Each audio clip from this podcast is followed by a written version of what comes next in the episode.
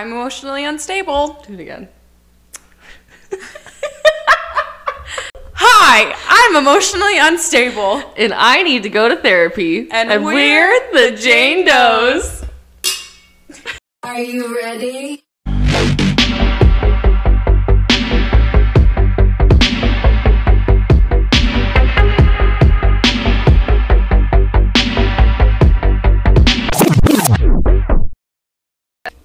Welcome back to another episode of Jane Doe. What up, whores?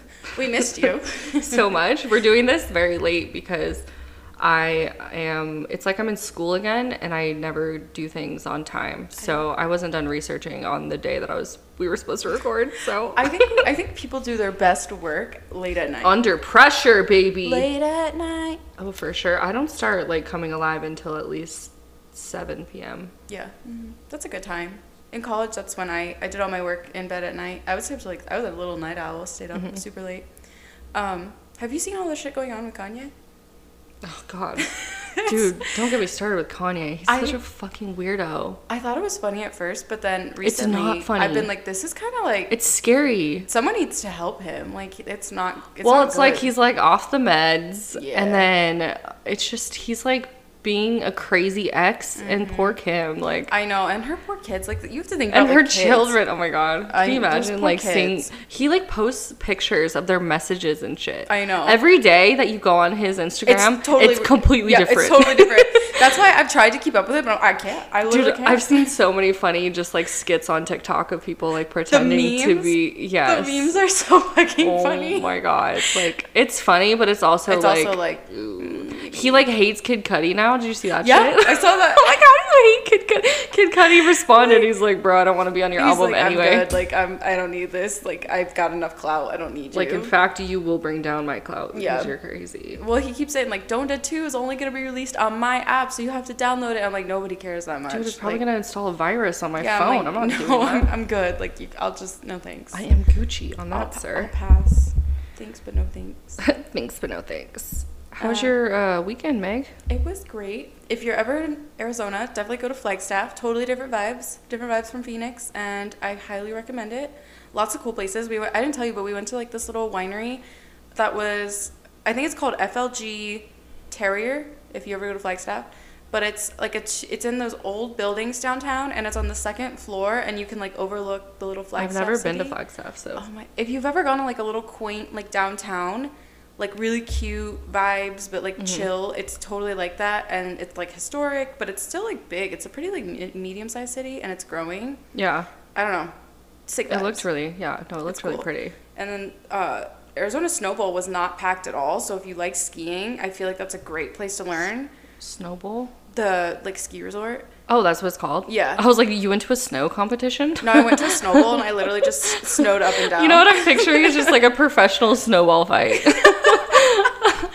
is that a thing? Because they So should I make that a first thing. place in my professional snowball fight this Dude, weekend. they have professional everything, Everything. so why not snowball fights? It's true. Honestly, they should add that to the Olympics. Did I just invent something? petition to add professional TM or whatever. I trademarked We that. copyrighted that. so but if, This is a verbal agreement with the Wait, have you ever Snow skied? Foundation. When I was little, okay, I used to go skiing, and my friend Jasmine was like, so she was really good at all the Mm-hmm. alternative sports like skiing and like mountain biking and all this stuff, and I was good at like traditional sports like basketball and whatnot, like Yeah. indoor team sports. But she would always like, I would always try and do them with her, and so I think the last time I went skiing, she like convinced me to join this ski race with her. and I had to get like help down the mountain because I wasn't very good. Oh and I was like traumatized, so I think I just stopped Oh Yeah. skiing altogether. If you have like a traumatized ski like event at a young age, that'll do it. Oh yeah, That'll yeah. I was it. like, I'm done. We went to Whistler to do when I was really young, which is in Canada. It's like a Oh, really shit. like Yeah. awesome ski place, I Yeah. guess. But like, she like left me on the top of a mountain because she was so good. But she's like, and she's like later, and I was like, oh my god, I'm gonna, fu- I'm gonna die. shredded- She shredded the knot. But when I was a freshman in high school, I tried snowboarding. I- and with hard. my boyfriend at the time, and he was really good, and he just left, Left me. you as well. and I was like, I'm done. I'm Like, done know with snow sports. I, I could give my whole go my whole life and not do this anymore. I'm be not being left on top of a mountain Like anymore. I'm okay. I'm good. I'm done with this shit. Well, especially when they put the because that's what we did. We didn't ski or anything because surgeon doesn't ski. So I was like, let's just go. he can't break his little hands. that's what he said. He was like, I don't want to fuck up my career. And I was like, I don't give a shit about you. No, I'm just kidding. Fuck your career. Let's Fuck go your- skiing. Fuck your career. Let's shred the shred the gnar. Oh my god. shred the gnar or die, bitch. Like, Fuck just all your years of schooling. Like you're done. I was like, but we You're could- done. You're you're done.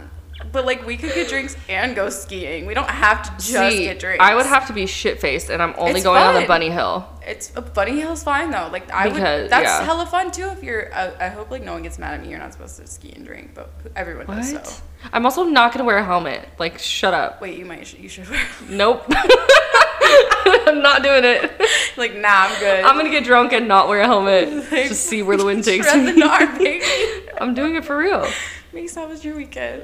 Um, guess what I did? What did you do? I have no idea. I stayed inside. Claps for Macy. I left my apartment. Wow.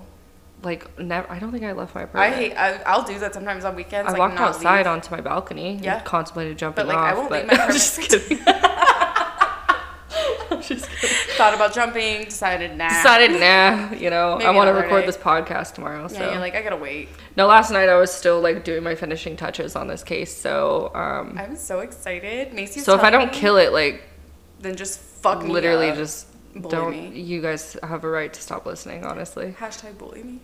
Hashtag rip me a new one. But no, I'm super excited about this case. Take it away, Mace. Are you guys ready? Okay. Are you ready? Oh I'm doing it every case. In case you guys don't know what that is, it's our um That's our theme song. our theme song. God, I can't even think of what that is. I don't think that's technically called a theme song. What is it called? it's our intro music. Oh yeah, yeah, that's what it is. Are you ready? I'm ready. Okay. Are I'm you, re- are you ready. ready, kids? okay, so today I'm doing Todd Cole Kohlhepp. God damn it. Today? I'm doing Todd Kohlhepp. Who gives a shit about that? And he's kind of known as the Amazon review killer. I'm so excited. I love. I'm so, uh, just a quick. I love a new case. I love an old case, but I love a new case. I think you've heard this before, but you don't, Don't remember it because no one really talks about the Amazon part because it is a very small part of this. but it's But- interesting as shit. Yeah. Like it's just so interesting. Oh, Guess how I found this case? How? TikTok, baby. Bing bong. Bing bong. It's my number one source of anything. If you, if I ever said I read an article, I watched a TikTok. I didn't read an article. I watched TikTok. If I said I watched the news, I watched TikTok. TikTok. TikTok. TikTok. That's what I get. I mean, it's a credible source. Yeah. Everyone on there is like trying You to found this you case on there, Yeah. so that proves it. That's all. I need hope I did better than the three minute TikTok that I watched, but we'll fucking see. Alrighty. Strap in. Strap in, ladies Buckle in. and gents. What, what do they say before you ride a roller coaster? Please keep your hands and feet inside the ride at all times.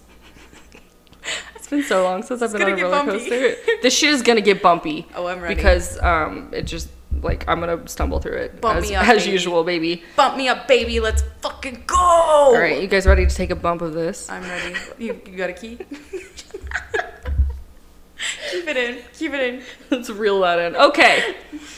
Okay, so August 31st, 2016, in Woodruff, South Carolina, Kayla Brown and her boyfriend Charlie David Carver seemingly vanish. So the couple was supposed supposed to have dinner with Kayla's friend Lindsay Mason, uh, but they never made it. And this dinner was for Lindsay to meet Charlie for the first time because they were like a new couple that just moved in together and stuff. So it was like a pretty big deal. So it was very weird for her to just cancel, you know, with like no word. Yeah. A few days later, in early September, there was still no word from the couple.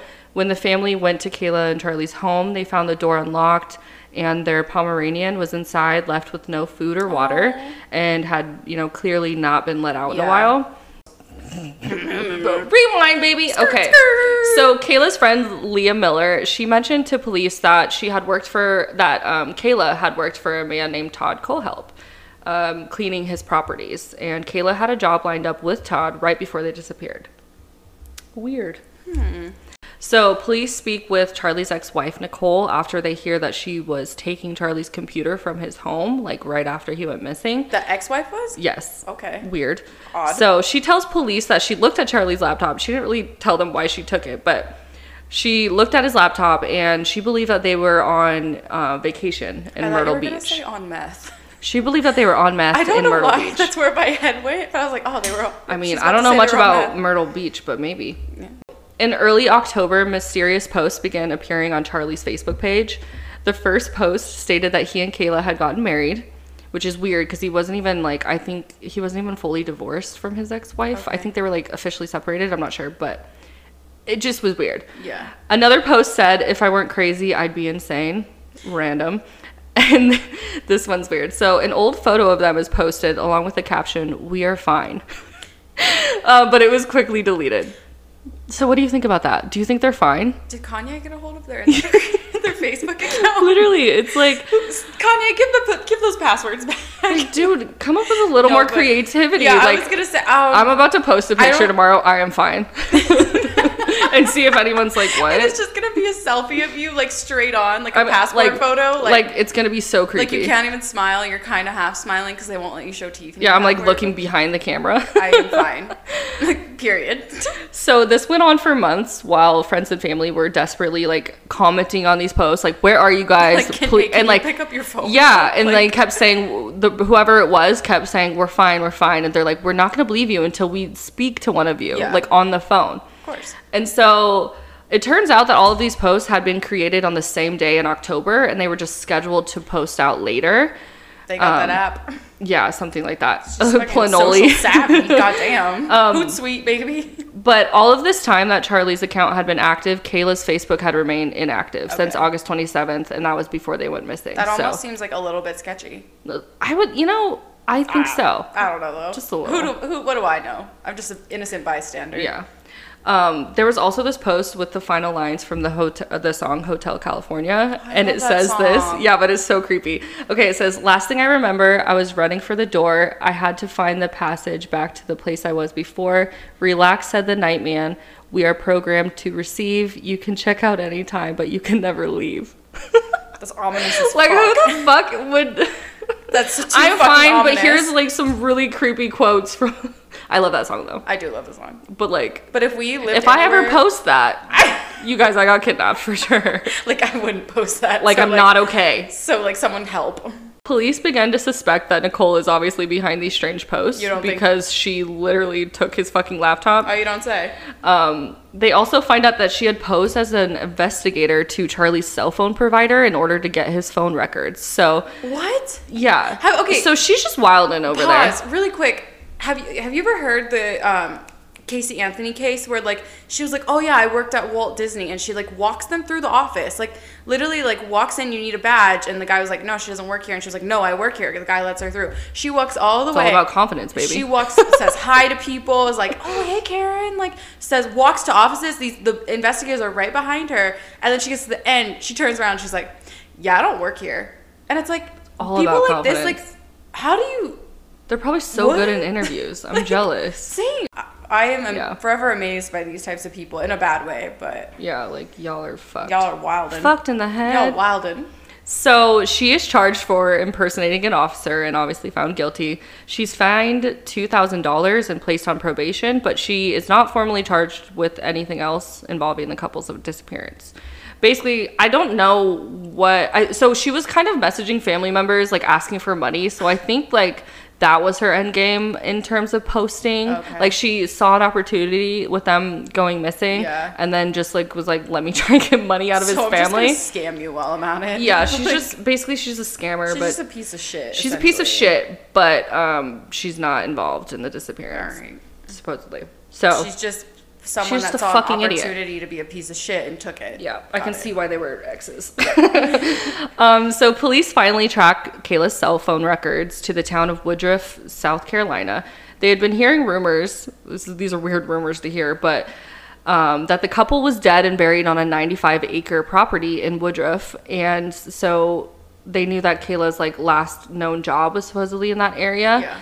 Um, so they're like, okay, this is Dude, sounds like a solid. I know. Can you imagine just like hearing Oh, a rumor? I heard There's a couple just like dead on this 95. So anyway, what are what are you eating for breakfast? Yeah, so like my How's friend told me last week that there's a couple dead in the middle of the woods. How crazy is that? Do mm-hmm. wanna How was your mall? weekend? like, it's just like how does that just I like just- become a rumor? Shit, I can't. It's, it's strange. So they called the local sheriff's office and asked how many 95 acre properties there were in the area, and they were told there was only one. And it was owned by a local real estate agent named Todd Kohlhepp. Um, the same man Kayla had been in contact with before she disappeared. So, solid lead there. yes, I see Um, a connection. I, you know, I do too. I think there's a connection here. Let's chase it. So he owned that 95 acre property and he also had like his main residence, like where he lived, like his house, but he had this other property too. That feels like law-abiding citizen-esque. Yeah, like, yeah. What do you, what do you need that much land for if you're not like, even gonna why live on it? Five different properties in specific locations. It's super strange. So they got a warrant for both of his residences and they had separate teams going to both. So one went to his house and they did it at the same time. Love to Um, so they obviously did it so that he wouldn't catch wind that they were, you know, gonna Yeah. search his other one. Like no time for him to like Yeah. whatever. Um, one team was searching the 95 acre property and one team was with Todd at his home. The team that was searching the property find a two-story garage that is basically empty. All that's inside is a bed with like chains attached, like from the ceiling. Just super weird. Shut the fuck up. Nothing like, chains good. Are from the ceiling, not the bed. the bed is on the floor, but there's like chains, like basically, yeah, they're like on the walls and the ceiling. Like it's it's super weird. That's Um, fucking. that can't be used for anything good, I wouldn't think. So they see, they go inside, they see that. So they start hearing noises outside the garage, and as they search further, they see this like giant shipping container, and the noises keep getting louder and louder as they approach. So an officer walks up to it and knocks on, like back on the shipping container, and they start hearing a woman screaming inside. Shut the fuck up. So the container is locked with like five or six padlocks, so they have to, you know, pry those off and like cut them off and everything. Um, once they get the door opened, the inside is completely pitch black and they cannot see anything. But as they move towards the back, they find Kayla Brown. She's sitting on a mattress with her neck and ankles chained like a dog. Oh my fucking god. So now we're gonna take a step back Oh. Oh. and we're gonna talk about Todd. Oh. Switch it up on me, will ya? We're gonna be like, "Who- is Todd, and why does he have this lady chained up in his fucking shipping container? fucked. Yeah, no, he's Todd, he's- you are fucked. Todd was fucked from the very beginning. Todd was born March seventh, nineteen seventy one, in Florida, uh, but he was raised in South Carolina and Georgia. He was an only child, so do with do whatever you want with that I'll information. just take that and keep it in my back fucking pocket. Exactly. So his parents divorced when he was two, and his mother got full custody and married a man the following year. Both his parents agreed that he showed signs of aggression from an early age. He was known to be cruel to animals, red flag, and to other children. Wow. like throw the whole kid away, get a new one. Like you that- don't need it. At that point, that's when you gotta drop the kid off at the church. Yeah, that guy's- You gotta let them. You gotta let God handle it. yeah, you're with God now. this kid needs a fucking exorcism. Hold on. God damn. I'm not above an exorcism, okay? Baby exorcism, baby, get it going. So every popping. single thing that I listened to, they always made sure to like bring up this point. So I'm gonna bring it up. So I don't feel bad for him. no, no, you, Not at you all. won't. But at one point, he wanted a gerbil, and his mother was like, "No, like you're mean to animals. Why the fuck would I buy you a gerbil?" So he retaliated by um, killing his goldfish with bleach. he just drowned it in bleach. He's like, "Take What? that, mom. Now can I have one?" I was gonna say, like, what statement are you trying to make, sir? The- Like, all that would tell me is like, "Wow, I made the right decision." getting- you're yeah. definitely not getting a gerbil. Now you're definitely not getting a gerbil. Wow. So Thank like, you. okay, thank you. That just solidified that. Yeah. He also once locked a boy away in a dog cage. Oh my god. so, again, What do you do? Like honestly, what? Okay, pause. What would you do with your kid if? I'm scared to have a boy because if they start Same. even like even if they hit another kid, which I know is like kind Yeah. of normal, like just being But- like a normal kid, I'd be like, oh no, Oh no. oh no, Oh, you are showing signs. Yeah, like that's no good. Boys are. I want fucked. women No offense to our. Hey, we might be bitches to each other, but none of us are murdering each other. That's true. All right. It's like how if Ukraine and Russia are go, like going to war right now, right now, and I looked it up because I was like, Jesus, ah. I do not watch Well, the news. I wanted wow. to know. I don't either. A surgeon told me about it, so I looked it up and I wanted to know why because I was like, oh shit, some shit must be going down. Like, I someone must have done something bad. And no, Putin just wants like apparently these nations in Europe they used to have and yada yada yada, and Putin just wants Putin's to like just being a exercise his control and wants him back. And I'm like, wow. We Can't- no givesy backsies. no, ta- no takesy backsies. Didn't you ever go to fucking preschool, Putin? But like, can you ever imagine a woman doing that? no, because we're not like- psychotic. I just maybe Katherine Knight, but like that's it. Like, really.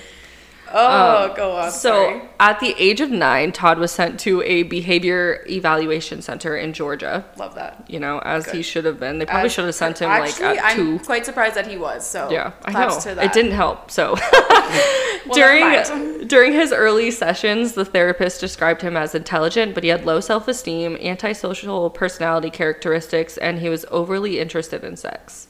At nine, Interesting. at nine years Nine old. years old. Okay. Yeah. That's young. His mother said that he would threaten to kill her, so she would lock him up in his room. Yeah, wait, let me just hold on. Let me take it. Let me take it. So his mother said that he would threaten to kill her, so she would lock him up in his room at night, and she would lock herself in her room. I don't blame her. She said he was big enough and tall enough, so I wasn't going to take the chance. Yeah, I don't blame her. Again, throw the fucking kid, Kid away. that- Again, that's when you take the kid to the church and you said, "Here you go, God. Like you can have this one back." Yes. Like You can do what you must. I don't know where he needs to go, but it's not with me. It ain't here. so Todd did not have a good relationship with his stepfather, and so he wanted to live with his biological father, even though he hadn't seen him in eight years. I was say, even though he fucking hates you and hasn't seen you, Well, so I also couldn't find a reason for him not liking his stepfather, Alright. and I guarantee it's because his stepdad was like, "You're a fucking, Fucking- psycho, bro. Like I Like- don't care. Like I, am not putting up with this shit. Yeah. like he's like, I, I'm, I have a job. I work eight hours a day. I have. To I don't do- want to come home. Do you locking a kid in a fucking cage? that's like just not on the just- agenda. It's just not what I need I right now. I don't have the time or energy to deal with that shit. Yeah, so in 1983, Todd went to live with his dad in Wait. Tempe, Arizona. Shut the fuck up. Yeah. Wait, but but can I can I guess? Did it go horribly? Yeah. Oh, okay. Oh, perfect. yeah. Do you know where at in Tempe? No, dude. Oh, I thought you had like cross The streets. street. Why would The I that? he, was, he was just out in the streets all he was day. bumming it on Mill with everyone else. Yeah, so 1983, he moves to Tempe with his dad. All goes well. Just fucking kidding. A few years later, on November 26th, 1986, at the age of 15, he lured his 14 year old neighbor, Christy, out of her house while she was babysitting her younger, younger siblings. Oh my god, Macy, You get got it together. Finally got it. Anyways, so they're only a year apart, but. Yeah. Oh, fuck. But still, it's like, Todd, don't lure people out of their house. Todd, that ain't cool though. How do you get? Do you know how you got her out? Um, I can't remember. Was he like, hey, I have this bag over here that you should come look at? I think they were like friends, so it Yeah. shouldn't have been like that She weird, but willingly. Or, Y- you know. exactly because was she like, she was not expecting what comes next. She said, "Hey," or he said, "Hey, do you want to see a goldfish that's been bleached? yeah, he's like, "Do you want to see this gerbil I just killed?" I just broke its neck. Do you want to see this animal? I had this little boy locked in a cage too. well, so he like lured her outside, but then once she got outside, he had a gun, so that's how he got her to come with her. So Okay. he forces Chrissy to follow him to his house, just a few houses down, at gunpoint. Once inside, because his dad wasn't home. This is like the one night that his dad said he left him home Yeah. alone. Like he was like always home with him, Yeah. and this is the one night. This is what his dad said. So he then bound, gagged, and raped Christy. And so I was watching this documentary, and Christy, like, she's like in it, and she's talking about how he was just like fumbling, didn't know what he was doing, and she was like kind of talking shit to him. She's like, "You fucking suck at this." Well, she was just like, "You're not even doing it right." You're not Like, even good. yeah, but then he like taped her mouth shut, and Ah, it was she's just- like, "Damn it." Yeah, but um, Poor Christy though. yeah, exactly. That's- 14 years old. yeah. She had never had like That's any sort of sexual experience. And then, Yeah. yeah. and I got, like, at one point he had um, pulled the trigger, but the gun misfired. Like, it didn't fire. But if So it would have, if it would have, it would have, like, shot her right in the face. Yeah.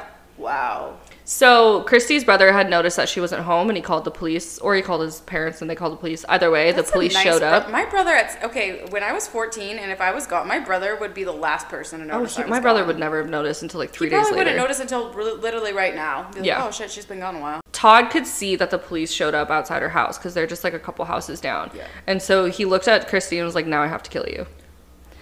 And so she begged him to let her live and promised she wouldn't tell anyone what happened. She told Todd that she would just tell the police like that she was out helping him look for his dog. Yeah.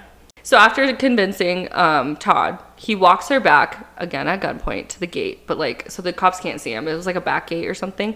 oh, maybe it's in those back alleys because they have back alleys here in. Tempe where they take out the trash. Probably. Yes, we had an alley at my house. So, Okay, yeah. yeah. So he walks her to the back gate at gunpoint and he threatens her one more time, saying that he would come back and kill her siblings if she told the police what happened. Christy immediately tells the police Absolutely, go Christy. because she's a bad bitch. Love that. Um, and Todd was charged that same day Hell with yeah. kidnapping, sexual assault, and committing a dangerous crime against a child. Todd stated that he knew what he did was wrong, but he thought that the girl was 16, not 14. Are you tell me the police slap him on the wrist? Tell me why the fuck that would matter? You still raped No, her no, exactly. at gunpoint. But why does it matter if she was? ugh. I feel like the police were like, oh, okay. That's, he yeah. does this later on too. He says shit that people are just like, what the fuck are you talking about? So that makes it Yeah. In 1987, he pled guilty to the kidnapping charge, but for some reason, the other charges were dropped. Todd's mother wrote to the police saying that he was not a bad boy. What her son did was wrong, but he walked her home afterwards. And she asked, Does that sound like a dangerous criminal? Stop. Ex- Stop. Yes, because he threatened to fucking kill her Comical. siblings. Like, that's comical. Like, I feel, I mean, I don't know if she knows that part, but it's Yeah, like, you got, at a certain point, you got to stop defending the kid. Yeah. You know? Like, no. he is a dangerous fucking criminal. In this case, he it was actually like he got 15 years, which is actually like Not- in terms of like Yeah. a rape case. I as a that's juvenile. The, that's just the best I've heard. Yeah, Like, same. In terms of like a juvenile committing a crime, Yeah. just think about it. Is Ed, Ed Ed Kemper killed his grandparents and got off? Like Exactly. he killed two people. When yeah, he was Arizona wasn't fucking around. Yeah. So he was sentenced to 15 years to an adult prison, and he Okay. um and he had to register as a sex offender. Okay. So he served his full sentence and got out in August. He served the full sentence Mhm. too. Yeah, Damn. exactly. So Okay. you, this is like the case where the justice system, you know, they did They their best. They did their best. They Like, what they could do they within did- the laws. They did what they could, and damn, okay, claps Yeah. to them. He was released and then he moved back to South Carolina to live with his mother. This poor woman just can't escape Yeah, the man. She's so. but but he, you'll walk me home, right? um, in 2002, Todd began dating Holly Udi, okay. um, and he would go on to date her for 10 years. She denies later ever having any knowledge of any of the crimes that he would later commit, but Todd said that he told her about some of the murders. Yeah. So, hint, hint, he murders people coming up here. Oh, okay. All right. So now he's back in South Carolina living with his mom. Meanwhile, um, in 2003, in the small town of Chesnee, South Carolina, a gruesome murder was about to take place at a motorbike shop called the Superbike Store. So, the Superbike store was owned by Scott Ponder, who was 30 years old. He was a passionate motorcycle enthusiast and opened the store when he was just 20. The store was an instant success, and Scott was Scott was constantly surrounded by his like loving friends and family, and he was happily married to his wife Melissa, who he had actually met at a motorcycle show, which I think is just so cute. so like he owned a bike shop, like he was just obsessed with bikes and made Oh it my his living. And then he found a wife who also Who was also- yeah, it was just really cute. And then he was so successful too. Yeah. Oh, I feel like you're you're piping me up to just let me know. Yeah. Um, Chris Sherbert, also known as Shuby, he was only 26 years old and he worked at the shop as a mechanic. He was raised by his aunt and described as a really good kid who loved motorcycles from a young age. She said racing was in his blood and he always lived his life to the fullest. Brian Lucas was 29 years old and worked as the store manager. He was also best friends with Scott first, so it was like this motorcycle shop was like a very like tight knit group, Yeah. like very family oriented. Like it was just like a hometown vibe, Yeah. like a local. yeah, Chesnee. owned- I think it's a pretty small yeah, town. So and locally owned is like my favorite. Like Yeah. you always get like the mom pa feeling. Well, his mom works there too. So, okay, so oh, Brian Lucas, he was 29 years old, worked as the store manager. He was married with two children. His mother said that he loved my motorcycles and racing since he was a young boy. She said he died doing what he loved. His wife described him as an amazing man who would give you the shirt off his back if you needed it. You're just gonna like break my heart before Monday. And then this last one, Beverly Guy was Scott's mother. She was 52 and worked as the store's bookkeeper. So basically, they hired her as the bookkeeper because she just kept like hanging out. You know, she would come in any every day anyway. So Scott was like, "Let me just you hire you." Yeah, Like here, like you can hang out here and make some cash. Exactly. And like exercise your good skills and like you're gonna bikes. you're gonna die right now. So she was described obviously as a wonderful mother. Her husband said that Scott was her entire life. He went on to say that God made sure she was there that day because he knew that she couldn't have went on in oh life without Scott. Scott and his wife Melissa had been trying to get pregnant for years, and on November 4th, they No. went to their first No. uh, doctor's appointment where they got to hear their baby's heartbeat for the first time. Stop it. Just two days later, Scott was dead. Oh so, November sixth, 2003, Noel, who was a regular at the shop, he called the shop to talk to Beverly and he was coming by to like drop off some event tickets, whatever. So, he called and spoke with Beverly. Yeah. Just 30 minutes later, he came across a pretty horrible scene. So he sees Brian's lifeless body in a pool of blood in the entrance of the store. His body was like halfway in, halfway out, just like propping the door open. Yeah. As he continue, he's like running towards him, and then he like looks to his left and sees Scott's lifeless body underneath a car. Um, Noel runs inside the store and he calls police from the landline, telling the operator that there are four people dead inside the store. When police arrive on scene, they find all the employees have been shot to death. Chris was in the back, slumped over a bike. Beverly was inside the shop, and Brian and Scott were out front. This was like an ambush. So police assumed that the killer shot Chris first and then went inside, killed Scott's mother, and then shot and killed Scott and Brian as they were trying to flee the store, which is why they were like outside. That's horrific. Horrible. Yeah. And so they were all shot multiple times and they each had one more shot to the head. Shut the fuck up. Yeah, so it was So like he shot them and then execution Went around style. and did it, yeah. Oh my god, that's So the police first looked at Noel because he had called the store just 30 minutes before. He was the first one to arrive on scene and because he had used the landline to call 911 instead of his cell phone. But I mean, it all, um, they easily ruled him out Yeah. as a suspect, like once they looked a little bit further. So um, a witness then came forward stating that he was at the Superbike store just shortly before the murders took place. He saw a man coming in and asking about a black bike that was in the showroom. He overheard some of the conversation that the and that the man sounded like he knew nothing about bikes. This black bike was actually not found in the showroom when the police were there. That was the bike that Brian's body was slumped over. So this leads them to believe like okay, whoever Brian was showing this bike out back is the person who Yeah. did all of this. right. Unfortunately, the description that this guy was, it was just like every white dude to oh. ever exist. He had a nose, some eyes. He was white, 25 to eyelashes. 40, 25 to 40 years old, six feet tall, 175 to 200 pounds, has brown hair. So the sketch was clearly Like not helpful. I would say like seventy five percent of the popu- Literally population. every fucking white South man Carolina. ever. Like the sketch, I, I'm gonna post a picture of the sketch. It's just like, it's just not even good either. Like they couldn't have found a better fucking artist. Like hey, you know, small town. They gotta they gotta support local. You know. obviously that sketch was not helpful. a for effort though. A for effort, yeah. The police started looking into other suspects who may have wanted, you know, one of the more of the victims dead. Yeah. And they claimed that they had a strange feeling about Scott's wife, Melissa. They got some tip that Scott was sterile, even though his wife, Melissa, if you remember at the time, was pregnant. And she had just, at this point, she had just recently had the baby. Okay. And so they're like, who's the father of this baby then? Yeah. Like, because they believe whatever.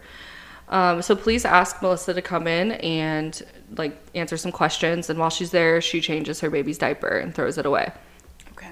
So they go ahead and take that baby's diaper Oh, yeah, and test it against Scott's DNA. It wasn't a match. It did, however, match Scott's best friend and fellow employee Brian Lucas's DNA. Oh fuck. Oh, fuck is right. Melissa was adamant that this was a mistake, though.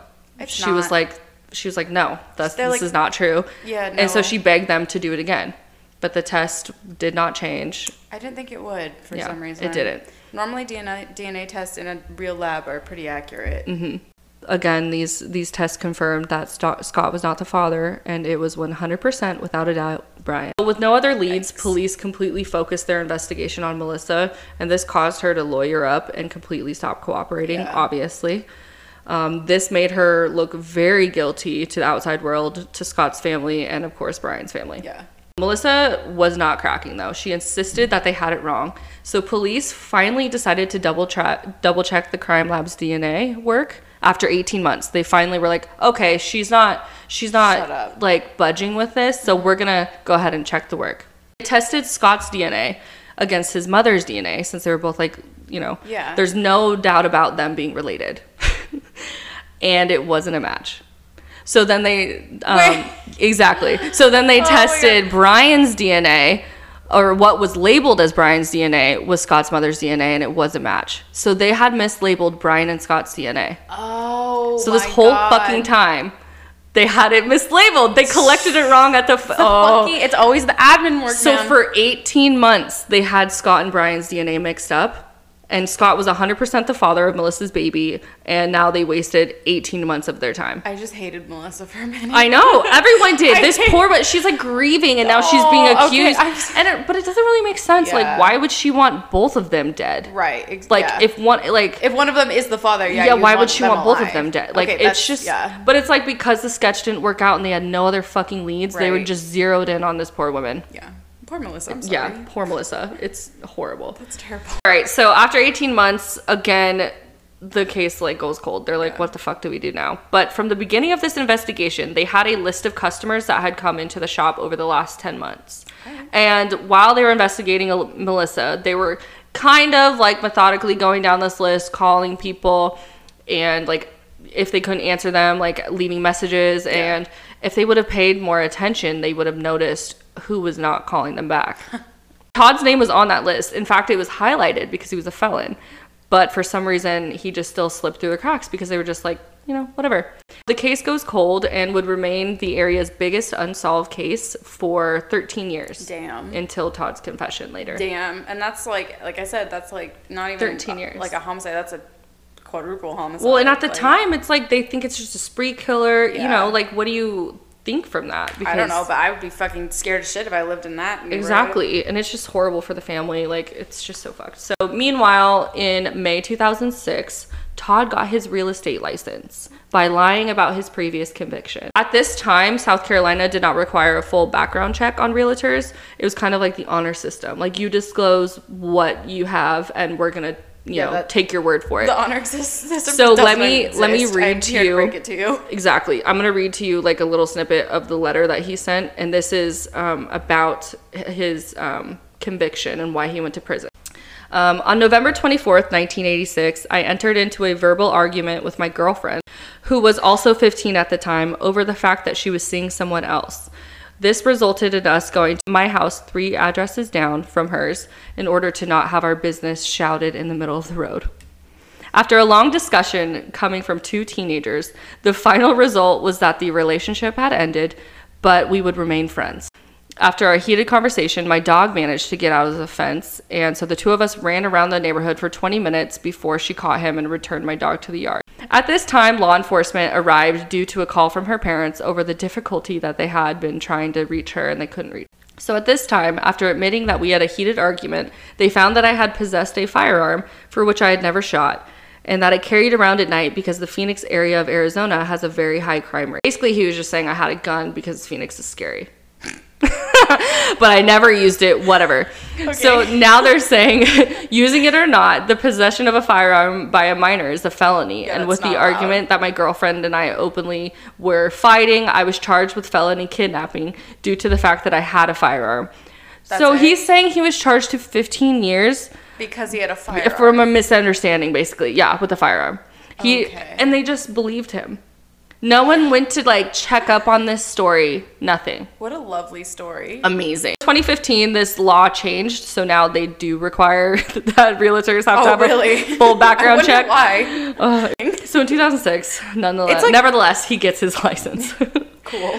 which is I'm so scary because you're so alone with your realtor. That this man can sell me a house. Super happy that he can get me a loan This in a is fucking no offense to any realtors, but this is why I refuse don't trust to go look at houses alone. Well, yeah, no, you don't do that. He started his own real estate company, TKA Real Estate, and he had quite a number of employees working under him. That is scary as fuck. Yes, Like, but- he's allowed to own his own company, have multiple like.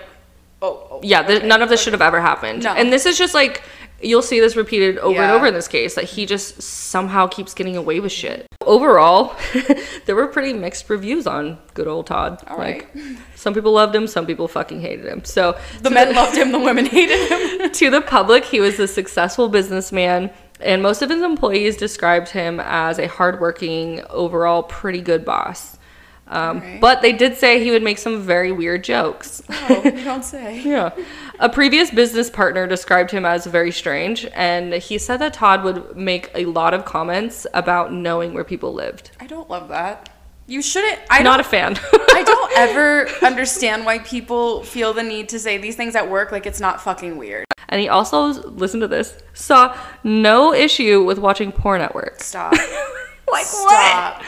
Oh, he's a good boss, but sometimes he's like watching like some crazy porn. Wait, but I'm not about to tangent again. I'll make this really quick. One time, this guy that I worked with, to- he was a he was like a director. He told me that on this call that we had with one of our partner companies, the CEO of the other company was having sex on the call, and I was like, so well, he just didn't know how to mute his. he didn't know how to mute his microphone, and everyone was like, they heard it. They heard him. Finish. No one said anything. No one said anything.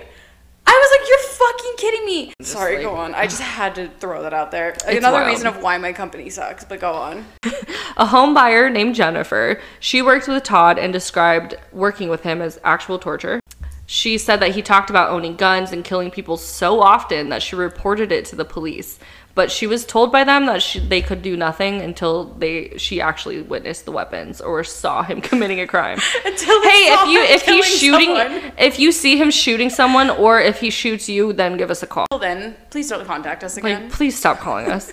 So Jennifer then reported it to local authorities and the sex offenders office, like in his local area, and warned them, "This man is nuts. He's got tons of weapons, and he is up to no good." No one fucking listened. No one gave a shit. All right. She tried again. Slipped through the. tried. Cra- I wouldn't even call that slipping through the cracks. As them just be like, eh, I don't want to deal with Todd. She's crazy. Yeah.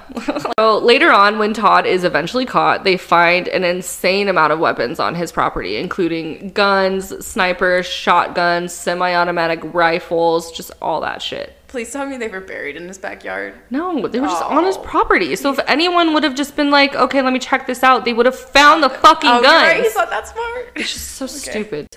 In 2014, Todd purchased good old 95 acre property in Woodruff, South Carolina. He puts up a gate around the entire thing.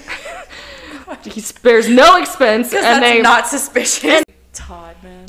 Fucking Todd. So in 2015, Todd became a nightmare regular at his local Waffle House. It's so Todd. It's so brand Todd. It's so fucking Todd. Like, leave the poor Waffle House workers What did they do alone. Well, He, of course, treated the female servers like absolute shit. You don't say. He would try and take them home at this poor Waffle House. He would make the unwanted advances and just be like a constant creep. His behavior got so disturbing that they would no longer serve him, and the male cook had to come out and take his orders. And like at that point, ban him from the store. Like, Like, you're no, you no can't way come in Waffle House. he's probably spending a max twenty dollars. at Like most.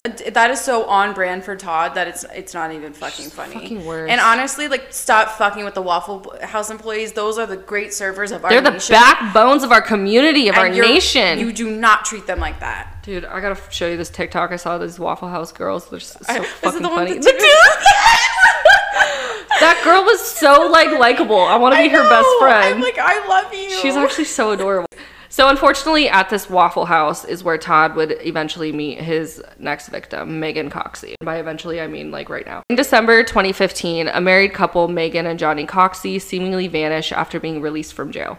At the time of the disappearance, Megan was 25 and Johnny was 28. Megan's mother described her as happy, creative, and very artistic. She loved drawing. Johnny's mother said that he was the type to always be joking and poking her and invading her space, and how she wished that he could just be back invading her space again. And it just, like, the way she was talking reminded me of, like, how we talk about our brothers. They're so fucking annoying, annoying. but if they were gone, like, I'd I be would- like, I wish he was here to annoy me. It just, it was really sad to, like, hear her. She's like, I just wish that he was, like, here to bother me again. Megan and Johnny met six years prior and they had been ins- inseparable ever since. They got married and had their son JJ in September 2015, just shortly before they went missing. Oh my god. Because they went missing in December. Megan and Johnny were described as drifters at the time of their disappearance, which was f- like no further from the, or blah, blah, blah, which was really far from the truth. Of course. Um, Megan's mother said they were actually taking care of Megan's sick grandmother, Shut like uh, like at up. their and house. They say she. Yeah, and they described them as drifters. They were actually staying Oh at God. her grandmother's house and taking care of her up until she passed away. So the reason why they thought this is because they would go out and panhandle. But like, so they had dreams of being ta- um, tattoo shop owners Yeah. together, and so they would practice tattooing on each other, which I thought was Oh, super really cute. like. But they were just constantly looking for new ways to make money. So sometimes they would go out and like Panhandle. panhandle, Like, yes. because they were just like, you know, let me just try that. People. This is actually how Megan had met Todd. So she was panhandling outside the Waffle House area. And so in December 2015, he approached her. Apparently, he wanted to help her. Oh Yeah, apparently he really wanted to help her.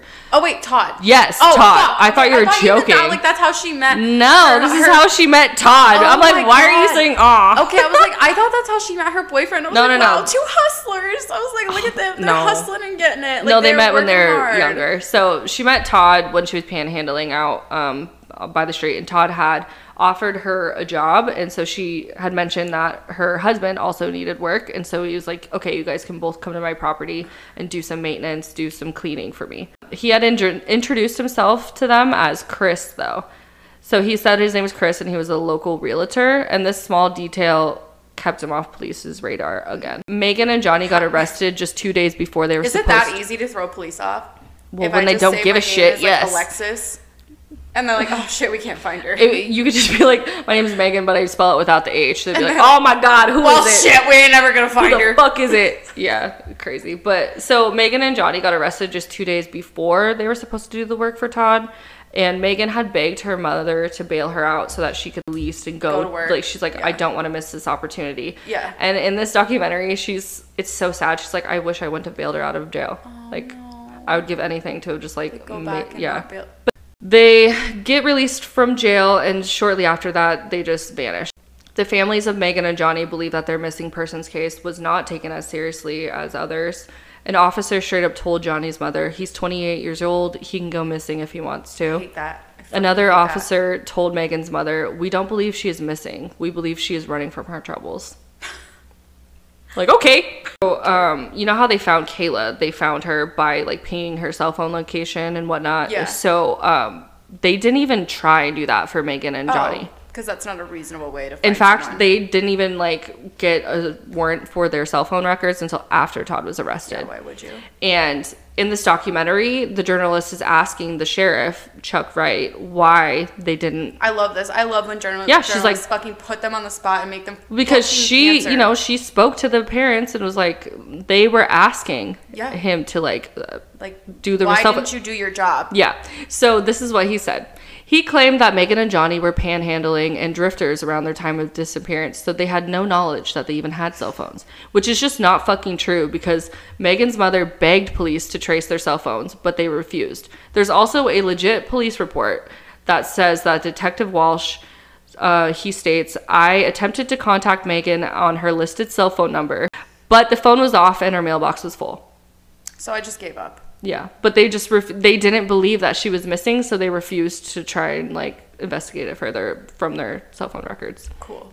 Fast forward to 2016, we're back in Todd's um, on his property. Police have just found Kayla chained up in the shipping container, and they're uncovering, you know, Todd Kohlhepp and all the shit that he has been doing all these years. Yeah. The team who was at Todd's house with Todd quickly arrested him, and Oh, they finally? got.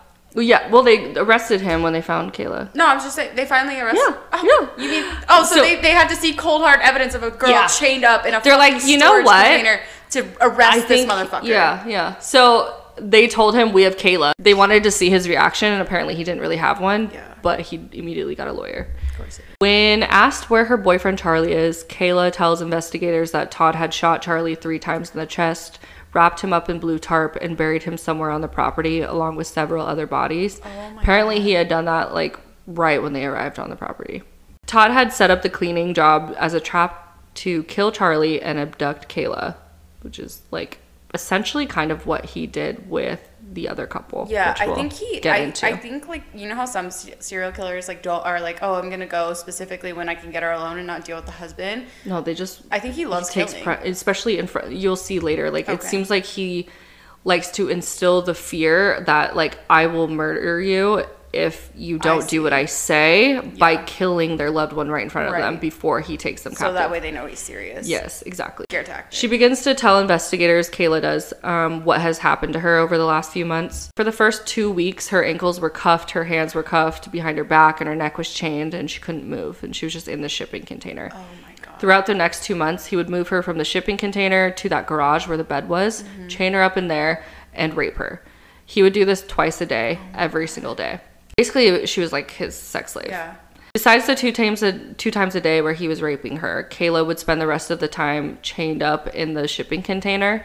He later says that he gives her notebooks and pens to write shit down and they like go through it and he claims that it proves that she was a willing participant in this, but Oh really it's like God. she the things she was writing, she knew that he was going to read, so she was just doing what she had to do, you know.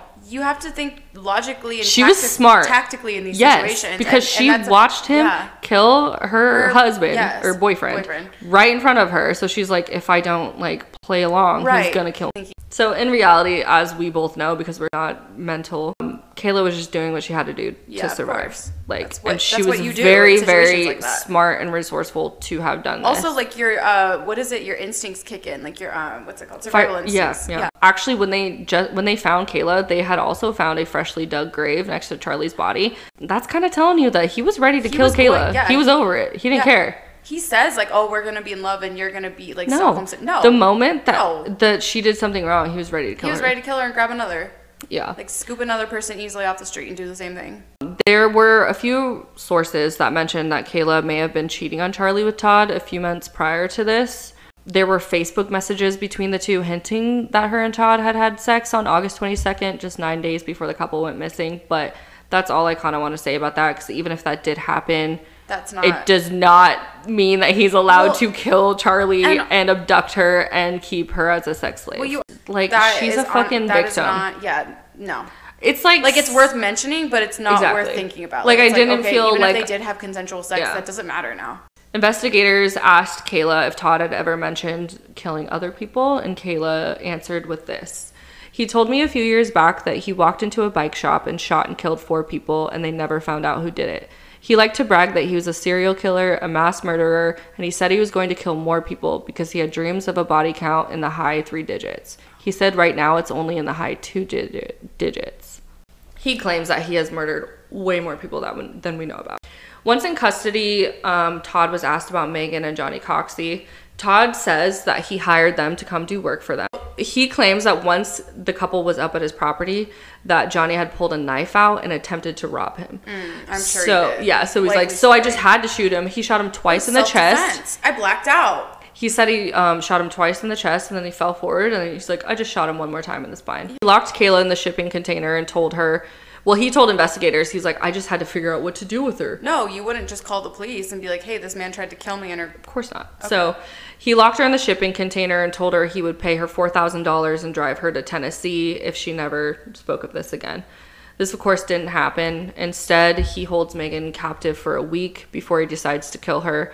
Um, in the documentary, he said that he came like back to the property and she had like lit a fire or something inside the shipping container. Not really sure exactly, but all in all, he was like, I was just over it. So then he just shot her in the back of the head. over. I was just done. So he just unchained her, shot her in the back of the head, and buried her next to Johnny. So Johnny and Megan are identified actually by their tattoos on their body. Okay. I'm like, dude, That's it would be super easy to identify. I've thought them. about like getting a tattoo just for being like identifying purposes.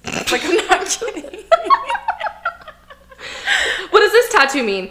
Oh, it means that if I ever go missing and get chopped up into little put, like, pieces, that people will know it's me. it's to your Instagram.